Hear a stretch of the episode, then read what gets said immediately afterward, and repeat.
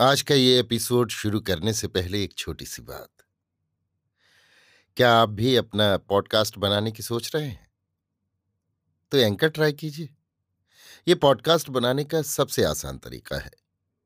Number एक, ये free है। नंबर दो, इसमें कई सारे ऐसे टूल्स हैं जो आपको अपने फ़ोन और कंप्यूटर पर रिकॉर्ड और एडिट करने की फैसिलिटी देते हैं। नंबर तीन आप अपने पॉडकास्ट को डिस्ट्रीब्यूट भी कर सकते हैं, जिससे इसे स्पॉटिफाई और दूसरे प्लेटफॉर्म पर सुना जा सके। तो डाउनलोड कीजिए फ्री एंकर ऐप या विज़िट कीजिए एंकर डॉट एफ़ पर अपना पॉडकास्ट स्टार्ट करने के लिए। ये तो थी एक छोटी सी जानकारी, और अब शुरू करते हैं एपिसोड का सिलसिला। तो आज के एपिसोड में लीजिए सुनिए सूर्यकांत त्रिपाठी निराला के लिखे उपन्यास अप्सरा का भाग दो, मेरी, यानी समीर गोस्वामी की आवाज़ में। कनक धीरे धीरे अठारहवें वर्ष के पहले चरण में आ पड़ी। अपार अलौकिक सौंदर्य, एकांत में कभी कभी अपनी मनोहर रागनी सुना जाता। वो कान लगा, उसके अमृत स्वर को सुनती, पान किया करती।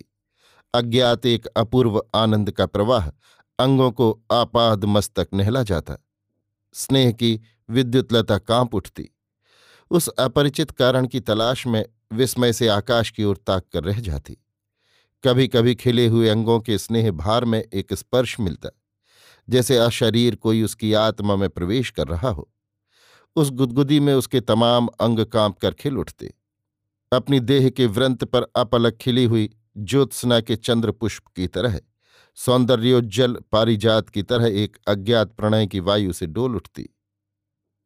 आँखों में प्रश्न फूट पड़ता, संसार के रहस्यों के प्रति विस्मय। कनक गंधर्व कुमारिका थी। उसकी माता सर्वेश्वरी बनारस की रहने वाली थी। नृत्य संगीत में वो भारत में प्रसिद्ध हो चुकी थी। बड़े बड़े राजे महाराजे जल से में उसे बुलाते। उसकी बड़ी खातिर करते थे। इस तरह सर्वेश्वरी ने अपार संपत्ति एकत्र कर ली थी। उसने कलकत्ता बहु बाज़ार में आलीशान अपना एक खास मकान बनवा लिया था और व्यवसाय की वृद्धि के लिए उपार्जन की सुविधा के विचार से प्रायः वहीं रहती भी थी। सिर्फ़ बुढ़वा मंगल के दिनों तवायफों तथा रईसों पर अपने नाम की मुहर मार्जित कर लेने के विचार से काशी आया करती थी। वहाँ भी उसकी एक कोठी थी। सर्वेश्वरी की इस अथाह संपत्ति की नाव पर एकमात्र उसकी कन्या कनक ही कर्णधार थी। इसलिए कनक में सब तरफ़ से ज्ञान का थोड़ा थोड़ा प्रकाश भर देना, भविष्य के सुखपूर्वक निर्वाह के लिए, अपनी नाव खेने की सुविधा के लिए उसने आवश्यक समझ लिया था। वो जानती थी, कनक अब कली नहीं, उसके अंगों के कुल दल खुल गए हैं, उसके हृदय के चक्र में चारों ओर के सौंदर्य का मधु भर गया है। पर उसका लक्ष्य उसकी शिक्षा की तरफ़ था। अभी तक उसने उसका जातीय शिक्षा का भार अपने हाथों नहीं लिया था। अभी दृष्टि से ही वो कनक को प्यार कर लेती, उपदेश दे देती थी। कार्यतः उसकी तरफ़ से अलग थी। कभी कभी जब व्यवसाय और व्यवसायियों से फुर्सत मिलती, वो कुछ देर के लिए कनक को बुला लिया करती और हर तरफ़ से उसने कन्या के लिए स्वतंत्र प्रबंध कर रखा था। उसके पढ़ने का घर ही में इंतज़ाम कर दिया था। एक अंग्रेज़ महिला श्रीमती कैथरीन तीन घंटे उसे पढ़ा जाया करती थी। दो घंटे के लिए एक अध्यापक आया करते थे।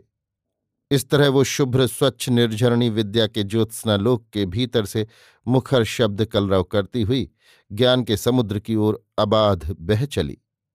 हिंदी के अध्यापक उसे पढ़ाते हुए अपनी अर्थ प्राप्ति की कलुषित कामना पर पश्चाताप करते। कुशाग्र बुद्धि शिष्या के भविष्य का पंकिल चित्र खींचते हुए मन ही मन सोचते, इसकी पढ़ाई ऊसर पर वर्षा है, तलवार में शान, नागिन का दूध पीना।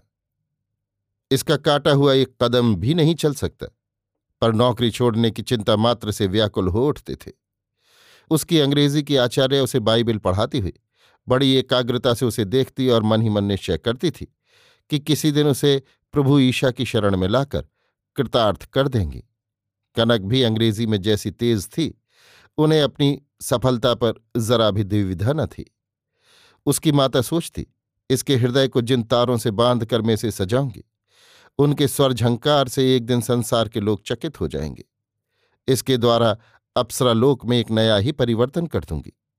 और वो केवल एक ही अंग में नहीं, चारों तरफ़। मकान के सभी शून्य छिद्रों को जैसे प्रकाश और वायु भरते रहते हैं। आत्मा का एक ही समुद्र जैसे सभी प्रवाहों का चरम परिणाम है। इस समय कनक अपनी सुगंध से आप ही आश्चर्यचकित हो रही थी। अपने बालपन की बालिका तन्वी कवियत्री को चारों ओर केवल कल्पना का आलोक देख पड़ता था। उसने अभी उसकी किरण तंतुओं से जाल बुनना नहीं सीखा था। काव्य था, पर शब्द रचना नहीं। जैसे उस प्रकाश में उसकी तमाम प्रगतियाँ फंस गई हों। जैसे इस अवरोध से बाहर निकलने की वो राह न जानती हो। यही उसका सबसे बड़ा सौंदर्य। उसमें नैसर्गिक एक अतुल विभूति थी। संसार के कुल मनुष्य और वस्तुएँ उसकी दृष्टि में मरीचिका के ज्योति चित्रों की तरह आती, अपने यथार्थ स्वरूप में नहीं। कनक की दिनचर्या बहुत साधारण थी। दो दासियाँ उसकी देखरेख के लिए थीं। पर उन्हें प्रतिदिन दो बार उसे नहला देने और तीन चार बार वस्त्र बदलवा देने के इंतज़ाम में ही जो कुछ थोड़ा सा काम था, बाकी समय यों ही कटता था। कुछ समय साड़ियाँ चुनने में लग जाता था। कनक प्रतिदिन शाम को मोटर पर किले के मैदान की तरफ़ निकलती थी। ड्राइवर की बगल में एक अर्दली बैठता था। पीछे की सीट पर अकेली कनक।